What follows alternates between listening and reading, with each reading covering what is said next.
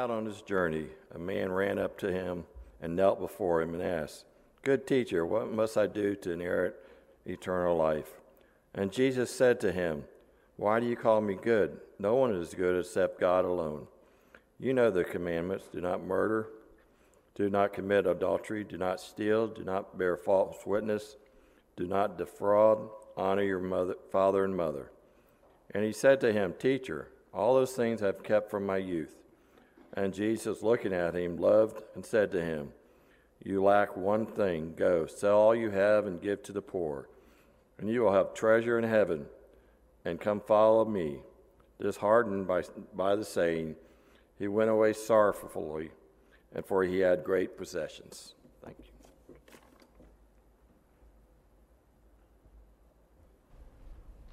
Gracious Heavenly Father, we need you this morning.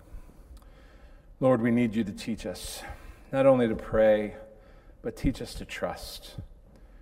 Teach, teach us how to speak in a way that honors you, how to think in a way that is consistent with your word, how to love what you love and hate what you hate.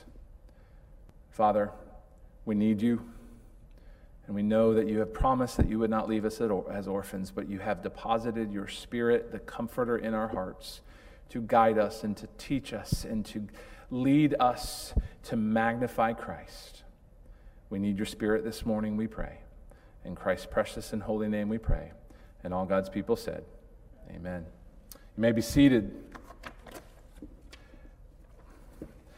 Initially, I had uh, hopes to do from 17 to 31, um, but realized as I had uh, got into the throes of it uh, I was not able to do that. Um, I maybe I've been doing this for six years. Maybe in another six years I'll be able to pull it off. But rather than having an hour and a half sermon, um, and I thought I would boil it down and try to focus it on this week and next week.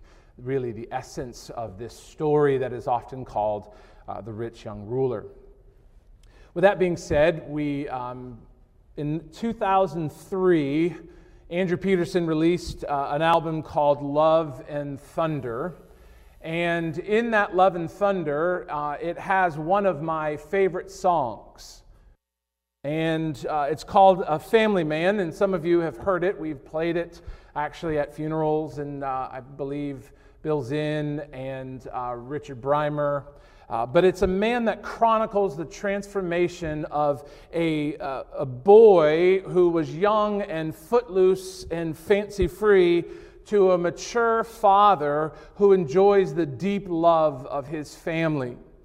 And as this uh, Andrew Peterson looks back, he remembers um, that he would never uh, have imagined when he was a boy uh, when he dreamed of fast cars and freedom, the blessings uh, that giving up that freedom would bring him. He writes these words He says, I am a family man. I traded in my Mustang for a minivan. This is not what I was headed for when I began. This was not my plan. I'm a family man. But everything I had to lose came back a thousand times in you. And you filled me up with love. You filled me up with love. And you helped me stand because I am a family man. When Peterson was 18 years old, if he were given the choice between freedom and a man's commitment, he would have chosen freedom every time. But he would have missed out on something that he would say was so much better. This morning, as we continue in the book of Mark, we will see that Jesus lays before us a choice the choice of following ourselves, or as Disney calls it, following your heart, or following Jesus. One is a choice to follow your heart, to be able to experience what feels good and what our world says the be you, the authentic you. And the other choice is to follow Jesus by denying yourself, by denying yourself to receive what is infinitely more satisfying. It's a choice between the fleeting sweetness that this life and this world may offer and the eternal satisfaction that is in God alone that begins now and continues throughout all eternity. However, when we put this before, it's not an easy choice. It's a choice that we have to battle every day to uh, die to self and follow Jesus. And in fact, as we will see next week, it's quite honestly, as Jesus tells us, it's an impossible choice. We need the grace of God to follow Jesus, to find a treasure that is more valuable than anything our heart could ab- absolutely uh, find on its own. If you're not already there, turn to Mark chapter 10, verses 17 through 22. Uh, it's on page 846 of the Pew Bibles. If you don't have a Pew Bible, uh, you have your own copy at home. Go to the table of contents, which is in the first uh, couple pages. It'll have all the books of the Bible list out. The book of Mark is the second book in the New Testament. It goes Matthew, Mark. Find that page number, flip to it, and we're in chapter 10. But just to be able to catch you up if you haven't been following with us or just you don't remember uh, what happened last week, Jesus is teaching us about the radical nature of what it means to be a part of the kingdom of God and to follow Jesus. And this kingdom, as we have been seeing unfolded in these weeks before, is an upside down kingdom where Christ reigns and citizens deny themselves, and rather being served in this kingdom, they reach out and they serve the humble and the weak, not the prideful and the powerful like we do in our world. This kingdom of heaven is a radical, self denying, sin killing, Christ obeying kingdom that requires every aspect of your life to be brought under the lordship of Jesus Christ and to trust him as a child. And that's the problem. We don't like to be powerless, to be weak, or to be humble. We don't like to be like a child all of my life, or not my life, well, my life too, uh, I have watched my children's life from when they were wee laddies and lassies, when they have grown up. It has been a process of becoming less dependent on Denise and I and becoming more independent and self dependent to be able to be productive members of the society but it's against the grain, the kingdom of God, that says if you want to enter the kingdom of God, you need to become like a child, to be more and more dependent on Jesus and less dependent on ourselves. Because if we depend on ourselves, it will lead us off the path that leads us to, the, leads us to God. We want to be in control, we want to be comfortable, and we don't want to be overlooked. And we need Jesus. And only the grace of Christ can bring us that heart like a child. This morning, the big idea that I want to put before you is simply this to enter Christ's kingdom, you must surrender every aspect of your life to Christ. To enter Christ's kingdom, you must surrender every aspect of your life to Christ. And some of you are like, oh, this, I've heard this story before, I've done this. I pray that you, the Lord would give us new eyes and new ears to see this story afresh. Because as we read through, your good enough is not enough. Your good enough is not enough, and your idols will never save you. Your good enough is not enough, and your idols will never save you because to enter Christ's kingdom, you must surrender every aspect of your life to Christ. And that's difficult. And that's hard. And I pray that we will realize how painful it is, how unable we are to do it on our own. And we will cry out, like the song we just said Lord, have mercy on us. Notice verse 16, uh, 17 Our, Your good enough is not enough. As he was sitting there, Jesus, uh, as Jesus was setting out on his journey, a man ran up to him and knelt before him and asked him, Good teacher, what must I do to et- inherit eternal life? If you were to write a job description of the ideal disciple of Jesus, I believe this man would be it. He, Mark tells us that he was uh, a rich man. We see in verse 22, he had great possessions and he was wealthy. Matthew tells us that this man is young. He may be charismatic, a handsome young man who's rich and he, uh, he's, he's uh, a good man. And then we see Luke reveals his possible influence uh, that uh, as a ruler in the area. Luke 18 18 tells us this man was a ruler. So this is where uh, your Bible probably says the story of the rich young ruler. Because Matthew, Mark, and Luke, the synoptic gospels, uh, bring every different aspects of this man and bring them together. And I would imagine if w- this man would have followed Jesus, he would have quickly rose to prominence above, among Jesus' ragtag group of misfit disciples. But more than his wealth and his charisma and his influence was his eagerness, was his earnestness. He didn't just stroll by or Jesus didn't just happen across him. He pursued Jesus. He ran up to Jesus. He knelt before Jesus, the sign of reverence, and he inquired of Jesus, How do I inherit eternal life? I don't know about you, but in my life, I haven't had a lot of people walk up to me on the street and say, By the way, can you share the gospel with me so I may be saved? Uh, happened to Philip, and it, uh, it, it, you know, it happened to Jesus. It doesn't happen to me every time, but we can see immediately with this rich young ruler, he is an earnest man who does not simply think about what's going on on the vertical in this world, but he also has his sights set on the eternal. And this is really, as we think about it, I want you to think back in the last 10 chapters of Mark, where have we seen anyone like him? When Jesus came around the demons, what did they do? They begged him and they shrieked at him to go away. The religious leaders came to Jesus and were cold and aloof towards him because Jesus didn't pander to their power. And the disciples themselves had to be called away from their nets and their tax booth. Jesus had to find them uh, but this man, this rich young ruler, earnestly sought Jesus and he inquired about spiritual things, about the law of God, about eternal life. You could substitute salvation. What must I do to be saved? Eternal life. How can I be a genuine follower? How can I have my citizenship in the kingdom of heaven? Finally, as we reading through the book of Mark, we're like, somebody gets it. The disciples are constantly saying silly things and um, stupid things, and Jesus is constantly like, Peter, stop. Uh, it, and, and, and it was going to see in a few verses, it's going to happen again.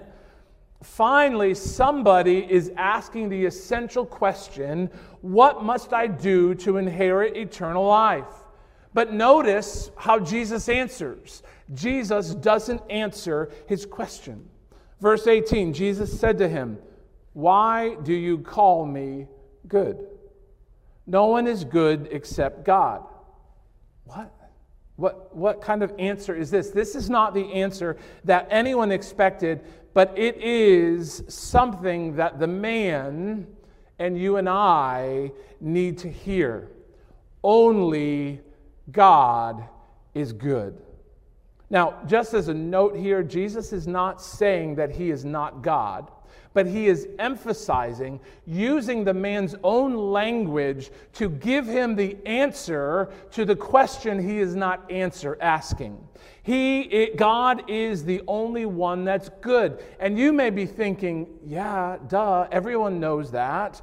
But Jesus now turned by saying only God is good, is he's raising the man's focus from himself and from the, the horizontal level. He's raising his focus heavenward to think only God is good. He is the only source of all that is good and holy and righteous. Only God is good. And we need to remember that. Why? Because this man, and often we ourselves ask the question why do bad things happen to good people? What does Jesus say? Only God is good. The question may be why do good things happen to bad people? This man sincerely thinks he is good, and he comes to Jesus and wants to ensure with Jesus, this great teacher, this profound miracle worker, this man who is, they've never seen anything like it before. He wants to make sure that his life will pay off with eternal life in the end, not by what God has done, by what Christ has done, but how? By what he has done. And therefore, Jesus gives the man the answer before he answers his question. Only God is good. And then Jesus continues. He goes to answer his question and guides him towards this truth. You know the commandments do not murder, do not commit adultery, do not steal, do not bear false witness, do not defraud, honor your father and mother. And the man said to Jesus, Teacher, I have kept all of these from my youth. From my bar mitzvah to today, I have been faithful to do these things. Jesus, in his answer, affirms the goodness of God's commandments, and this man affirms his faithful record of those commandments. Now, you may think at first, and you think, man, this man is being hypocritical and arrogant to believe that he could do something like that. But to be honest, he was probably a very faithful Jew. He would have been what the uh, Jews would have called an Aleph to Tav Jew. In other words, a Jew who had followed the letter of the law from A to Z. This man valued life. He loved his wife. He earned everything he possessed. He told the truth. He was honest in, bu- in business. He was a good son. He was a nice guy. When they'd say, hey, that rich young ruler, uh, man, people would say, he is a nice guy. He's a good guy to be around. But the problem with this good guy is he was lost in his goodness. His niceness uh, shielded him from recognizing his need uh, because of his sin and the holiness and, gr- and righteousness that only comes from God. Because why? Only God is good. Ocean Park, I believe that all throughout the country and all throughout the world today, there are churches that are full of people that are lost in their goodness. They're nice guys and nice gals. They're good employees and good friends and good neighbors and good citizens. They don't cheat on their taxes, they don't cheat on their spouses, and they don't cheat, um, cheat on their employers. They make wonderful neighbors and friends and coworkers. They're really, really nice people, just like this rich young ruler. But the problem is their goodness and their niceness is toxic to their soul, and they're slowly poisoning, poisoning their soul one good, nice deed at a time. Our culture uh, in a 2005 book, I think it was the University of North Carolina, um, has uh, said that our culture, not just Christianity, but most religions, have fallen for the lie that if I am a good, nice, and fair person, God will bless me. And when I die, if I'm good, fair, and nice, I'm going to go to heaven this lie, this false doctrine that uh, Satan uses mightily in our country is a lie, and it's called moralistic therapeutic deism. You can search that in Google, moralistic therapeutic deism, and there's like five pillars of it, and all this stuff. But it, it is not the gospel, and it's leading nice people to hell.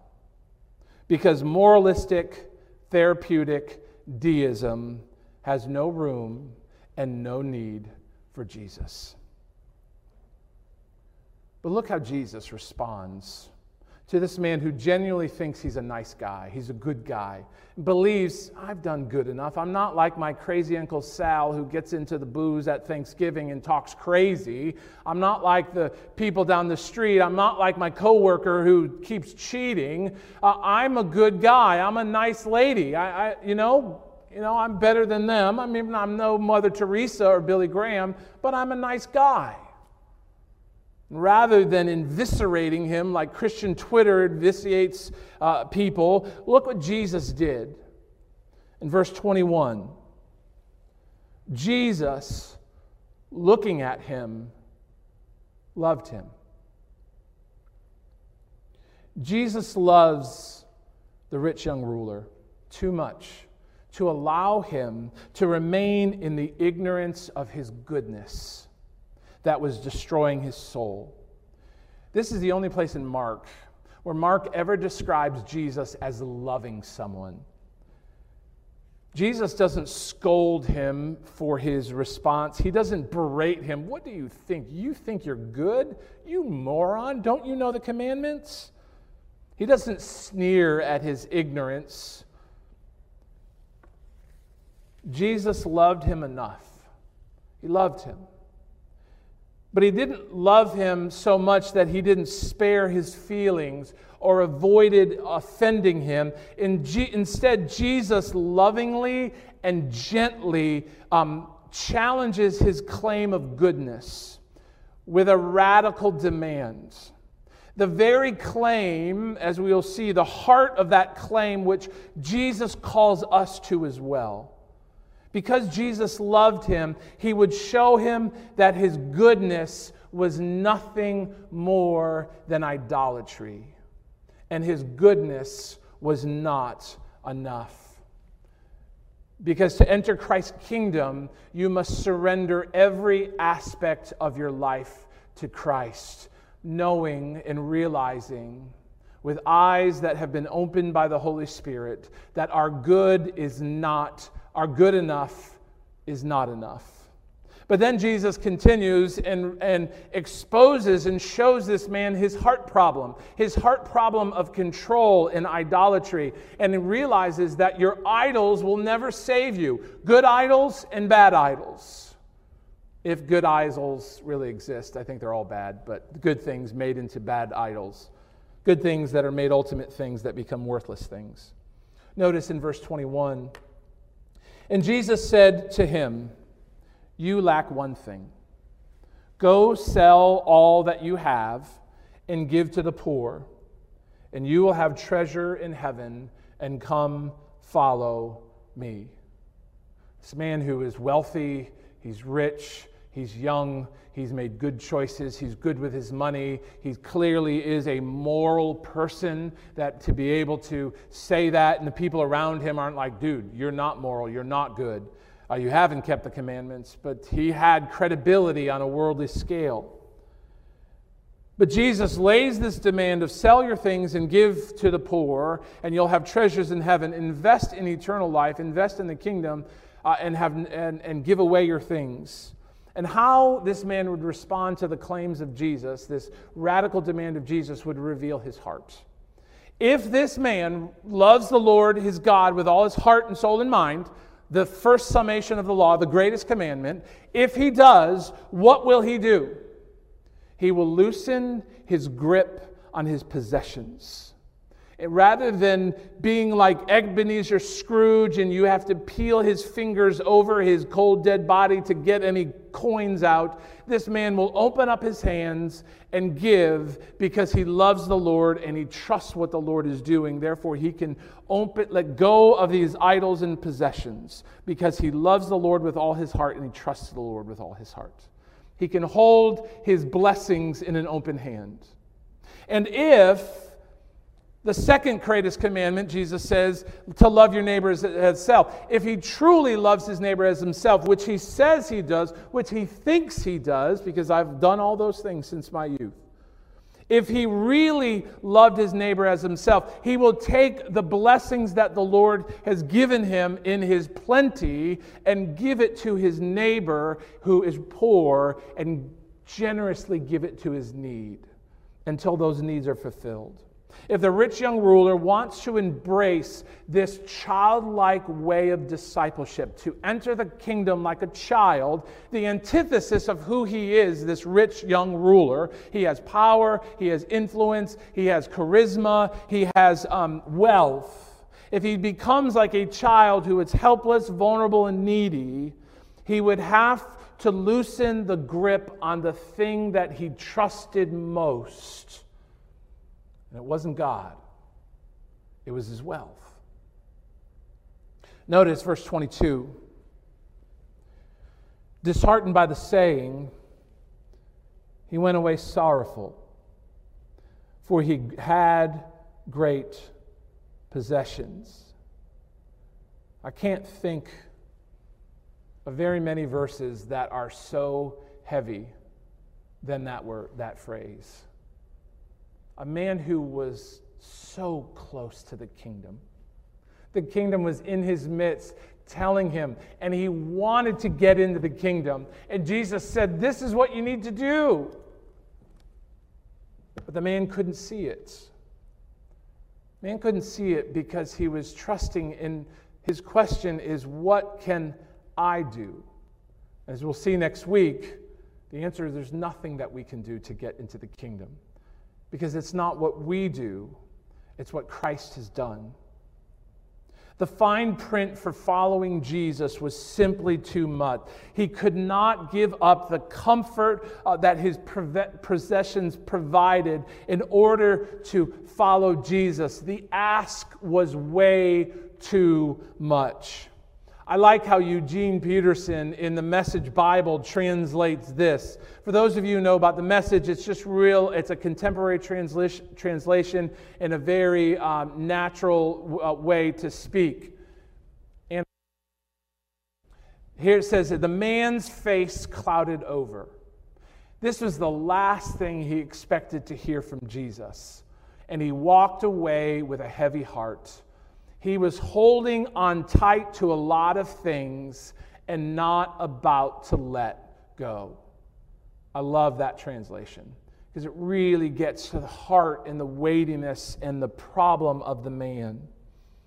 At the end of the day, rather than following Jesus and getting the eternal life that he sought, which is only found in Jesus and through Jesus, the way, the truth, and the life, he opted to trust his own goodness, his own good enough. Am I good enough? I've done a lot. And he was able to list out his credentials. Remember what Jesus said only God is good. Only God is good enough. Our good enough is not enough, and our idols will never save us. The cost of following Jesus was too high, and the cost of eternal life was simply not worth the struggle of poverty and need and worry about when, how I will provide. And this interaction really revealed a heart problem. The man's religion was very comfortable and he was in control of his life. He didn't need anyone and anything, he had it all. That's why he asked, What must I do? What must I do to inherit eternal life? He didn't need a savior like our song says. He didn't need a savior and he didn't want he, all he wanted is someone to endorse his efforts and to assure him of eternal life. In essence, he wanted a celestial not- notary to authenticate his credentials so he could get into the gates of the kingdom. What he got was a loving king who demanded everything and his allegiance in everything. And that was way too much to ask for a man who was a really nice guy. The rich young ruler had a heart problem, and his heart problem was idolatry. He wanted to be in control. He wanted to remain powerful. He didn't want to be vulnerable. So he gave his idol what he wanted so he could be in control. He gave his idol was his possessions, so he fueled his possessions so he could feel like he was in control. I don't have any needs because I'm in control. But when COVID strikes and the stock market tanks and your health goes out the window, you don't know what to do and you can't be around the ones that you love, it changes your perspective about what your things and your stuff are, good, are really worthwhile. When you're in the eye of the hurricane and you have to flee and you have a little car, your possessions are pointless. It's your, the, what really matters. In those times, it's a reckoning where uh, we, it calibrates our hearts. Jesus demanded that he surrender control of everything to follow Jesus and to surrender control of everything to the King, our loving King Jesus, who was good, is to become like a child, humble, vulnerable, and weak. Only when men and women did this, they would learn to trust the Lord. And he just simply couldn't do it. Why couldn't he do it? Because he didn't trust the Lord with all his heart and soul and mind, and he really didn't love his neighbor as himself. He trusted his own ability and his own effort. A child who owns nothing and controls nothing is able to flourish in the kingdom of God because he knows that his father loves him and will give him what he needs, like our children. Our children know that their mommy and daddy love them and they'll give them food and clothing and diapers and toys and love, so they never worry about that. All they do is ask mommy, daddy, more please. A child doesn't need to worry about the mortgage or buying groceries or keeping the lights on. Why? Because mommy and daddy love me. They have all of that under control, so I can, I can be faithful and I can trust my parents. The rich young ruler didn't love, um, the rich young ruler loved, didn't love his stuff. He loved his control over his stuff. He is a grown man who knows exactly what it takes to pay the mortgage, put food on the table, keep a household running, have a successful business, how to take care of himself. And he couldn't imagine giving that control over to somebody else, getting rid of all his credentials and everything he had, including a good teacher like Jesus. I don't care how good a teacher he was or how many miracles he did, I need my stuff to, for me to feel like I'm in control. And it's our previous sermons in verse 15 that he failed the requirements. Truly I say to you, whoever does not receive the kingdom of God like a child shall not enter it. And the rich young ruler could not let go of control, and he could not enter the kingdom. David Garland, one of the commentators that uh, I came across about the heart of a child, it says children have little concept of the value of money. Adults, however, do because they know how hard money is to come by and all the things that you can acquire. Adults easily fall prey to mammon, money, and become deceived into thinking that they Go ahead, Anna, for me. Uh, can find life in wealth and possessions. Remember, his desires eternal life. They think they can, we can find satisfaction and purpose and goodness in life in wealth and possessions. We get more stuff. What do we call it? I'm living the good life, right? My best life. Many find it hard to give up even a small amount of something so valued, let alone give up all they have, even for the hope of eternal life. The man liked the idea of eternal life, but when the rubber hit the road and the cost of following Jesus was just not worth it. The idol of this man was his money because money can give you what you, he wanted. He desperately clung to something that he could never keep, forfeiting something that he could never lose the freedom and the security of eternal life that comes only from Christ. He simply could not recognize the childlike trust in Christ was infinitely more valuable than the fleeting controls and blessings of this world. So he walked away from his only hope in life and death, Jesus Christ. A few weeks ago, I, um, I think I was watching something with Crosby. Crosby went to bed, and I stumbled on Netflix to the TV show Hoarders. And if anybody's watched Hoarders, it's pretty horrific. Um, and I'd seen a few episodes years back, but I was like, hmm, let me see. Let me feel good about our, how clean our house is.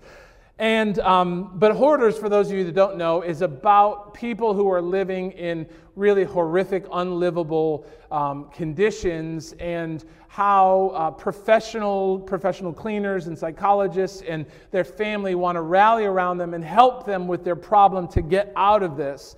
And I think this man and woman were living uh, in a house that had bags of garbage and soiled clothing and miscellaneous broken junk, literally, and I don't say that figuratively, I mean literally, piled to the ceiling and they had to crawl over the garbage to go from room to room. They couldn't get onto their beds. They had to sleep in a hollow of the garbage. Their, their kitchen had for years been so full of garbage, they had to go cook their food on a George Foreman grill in a dirty bathroom.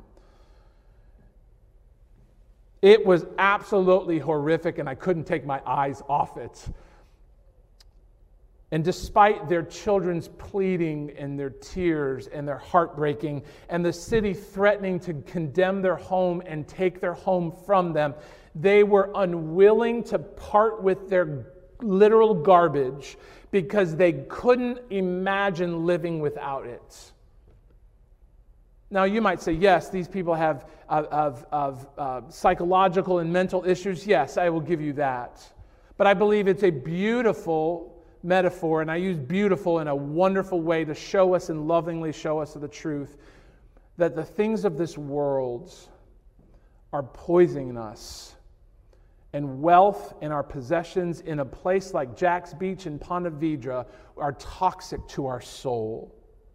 Because hoarding shows us, repulses us, but at the same time, it deceives us we feel good about the cleanliness of our home while we fail to realize that we are no different to the hoarders who are clinging to their literal trash, and we are clinging to our worldly trash.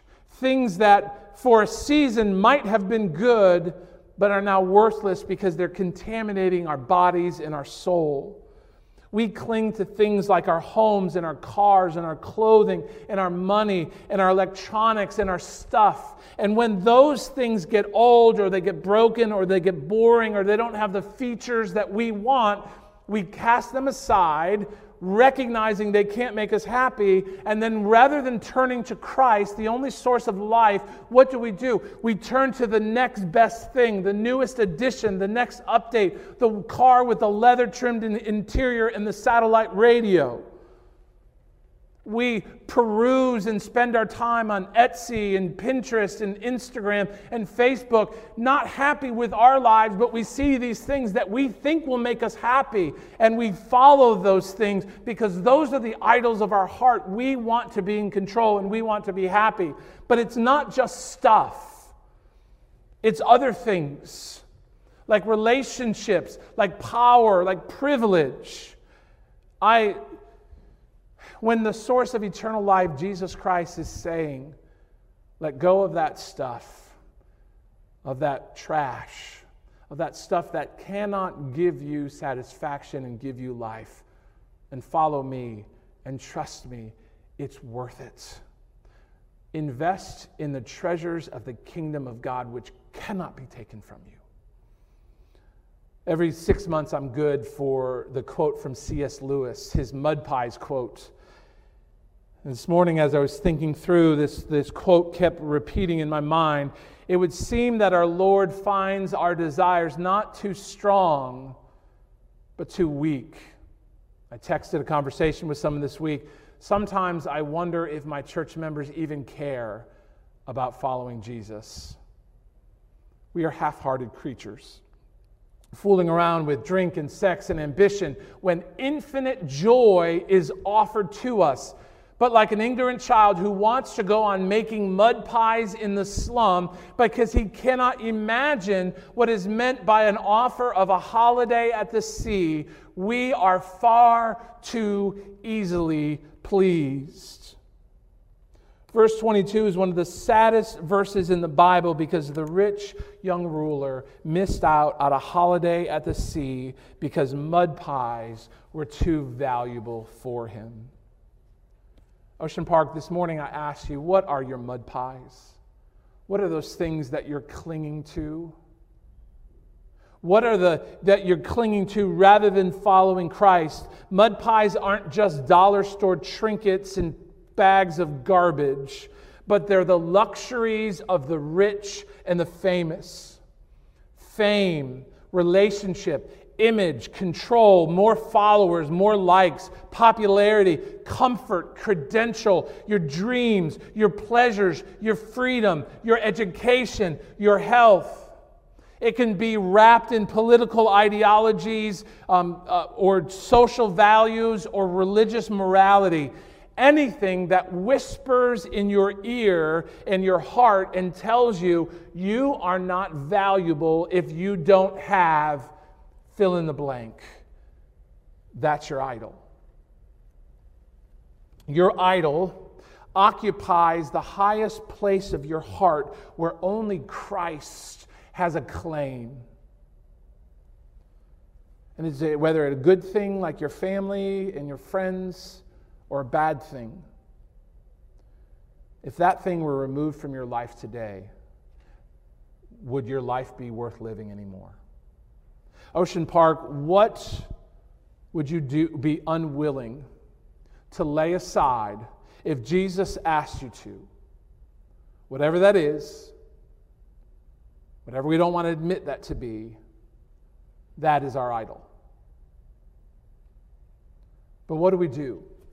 What do we do when we recognize we're an idol? Do we stick our fingers in our ear and try not to pay attention to it? Well, the answer is easy, but it's not. It's impossible. We need the Spirit of Jesus, and we're going to see that, but I'm going to give you a little teaser for next week. Mark chapter 1, 17, the, the key verse of the book of Mark says, the kingdom of hand, uh, the kingdom of God is at hand. Repent and believe the gospel. We're called when we recognize our idols and we recognize our heart problems to repent and believe. It's the gospel. It's what we call brothers and sisters, we call the lost to do is repent and believe. Re- recognize your idol and renounce your allegiance to it verses 43 through 45, this radical commitment to follow Jesus and a radical trust, trusting in his goodness and his provision. If your hand causes you to sin, what do you do? You cut it out. If your foot, uh, if your um, foot causes you to sin, cut it off. If your eye causes you to sin, cut it out. It's rather to go into eternal life without a hand, without a foot, and without eyes than to be able to miss out, like the rich young ruler, on the eternal life that he was on the cusp of the open door. Repentance is renouncing your allegiance to anyone or anything other than Jesus. Your good enough is not good enough, and your stuff will never save you. Recognize it and repent of it. But it's not enough to just simply say, This stuff is no good, it's not going to save you, but I love it. I'm going to wallow in my trash, literally or figuratively, depending on if you're, you're on hoarders or not. Oh, that's not, um, that's not right, Anna. Go back to a blank one. We're called to repent and we're called to believe. Trust the goodness of God's grace and declare your allegiance to Jesus. We see that eternal life is granted not on the basis of our worthiness, because only God is good, only God is worthy of eternal life but he gives eternal life of all who follow Jesus and are united to Jesus by faith. It's not enough to simply say, Well, I believe Jesus and I believe Jesus died. But belief is, I know that I'm not enough and that Jesus is enough. And I trust him with all my heart and soul and mind, and all the chips are on the table. I'm holding nothing back. Jesus is my hope in life and death. We need to do this because we are idolaters by nature. Yet the mercy in God doesn't give us what we deserve, but He gives us Jesus. If salvation is entirely by grace, and it is, and it's based solely on the goodness of Christ, we can trust Him. And we can say, I believe the promise of the gospel that says, All who are united to the cross, who are at uh, the, the foot of the cross, are able to enter into the kingdom, not by what they have done, but what Jesus did. And because of that, they're able to live a new life and enjoy things like they've never before. It's like a good parent who assures his child that removing the training wheels on their bike will be safe and it will bring them great joy. And they can't believe that because I need the training wheels, I need my stuff. I can't imagine what riding a bike will is because it looks terrible and horrific to fall, but the safety is in the training wheels. We believe our parents because they love us and they want what's best for us and they want us to have joy. And we believe them and we pedal fast. Even when we can't fathom how removing the training wheels that are holding the bike up could bring, be safe and bring us joy. But let me tell you, this is not a one time thing that you do one time when we play Just As I Am and you walk the aisle, or you have this uh, catharsis in your thinking. This is not just done one time, this is done every day of our life. We're called to repent and leave because the default mode of the heart is to go back to what we can do and the idols of our heart, and Satan whispers in our ear. We're called to uh, re- um, repent of the old habits and rekindle we rekindle the old love but we repent of those and we trust jesus every day uh, of our lives because jesus and we trust that jesus is enough and if we believe jesus is enough we discipline our bodies to be able to bring our hearts and our souls into alignment with jesus why don't we read every day God's word? Why don't we pray? Why don't we think that church is important? Because our heart needs to be uh, uh, brought into a line. The idols of pleasure and sleep and, and whatever it may be pull us away, and we have to discipline our bodies and feed ourselves daily with the Word of God that may, we may bring our hearts and our minds in alignment and, and calibrate them to the kingdom of God by repenting and believing every day. Repent and believe, repent and believe. And we can do that by the grace that God gives generously Ocean Park, only when we can begin to experience the fullness of joy that is found in the kingdom of God can we realize and enter into Christ's kingdom and surrender every aspect of our life to, to Christ, recognizing that our good enough is not enough and our idols will never save us. Andrew Peterson closes his song Family Man with the recognition that his immature quest for freedom though fun, driving a Mustang in a fast car is a lot of fun and it's thrilling, it can never compare to the love that he has in the day in and day out commitment to his family. And it's something that he wouldn't go back for. It's a treasure worth fighting for. He writes these words He says, So let the thunderclouds come. Let the cold wind rail against us. Let the rain come down. We can build a roof above us with the love we found. We can stand our ground. So let the rain come down. Because love binds up what breaks in two. So keep my heart so close to you. I'll find you, fill you up with love, and fill you up with love, and help you stand because I'm a family man. The final words are again a reckoning of what he never knew that eternal uh, that his family was so much sweeter than his freedom as a kid. And like the kingdom of god we have no idea the sweetness and the eternal satisfaction that eternal life with christ gives us so we cling to our worthless junk. He says i'm saving my vacation time for disneyland. This is not what i was headed for when i began. This was not my plan it's so much better. Ocean Park, I pray that we will recognize the treasure that is found in Christ alone and renounce our allegiance to our goodness and the fleeting idols of, the, um, idols of this world, that we may enter Christ's kingdom by daily surrendering every aspect of our life to Christ. Because our good enough is not enough, and our idols will never save us. Only God is good, and only Christ will save us. Gracious Heavenly Father, we come to you and we thank you for who you are and what you have done. You are a good God. You are gracious and compassionate, slow to anger, and abounding in steadfast love. And we need you. We need you every hour. And we need to be faithful as we taste the sweetness that is found in eternal life that we may have today and for eternity.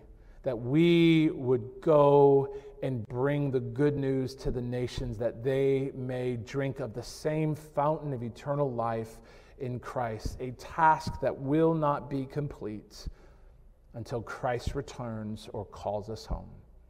In his precious and holy name we pray. Amen.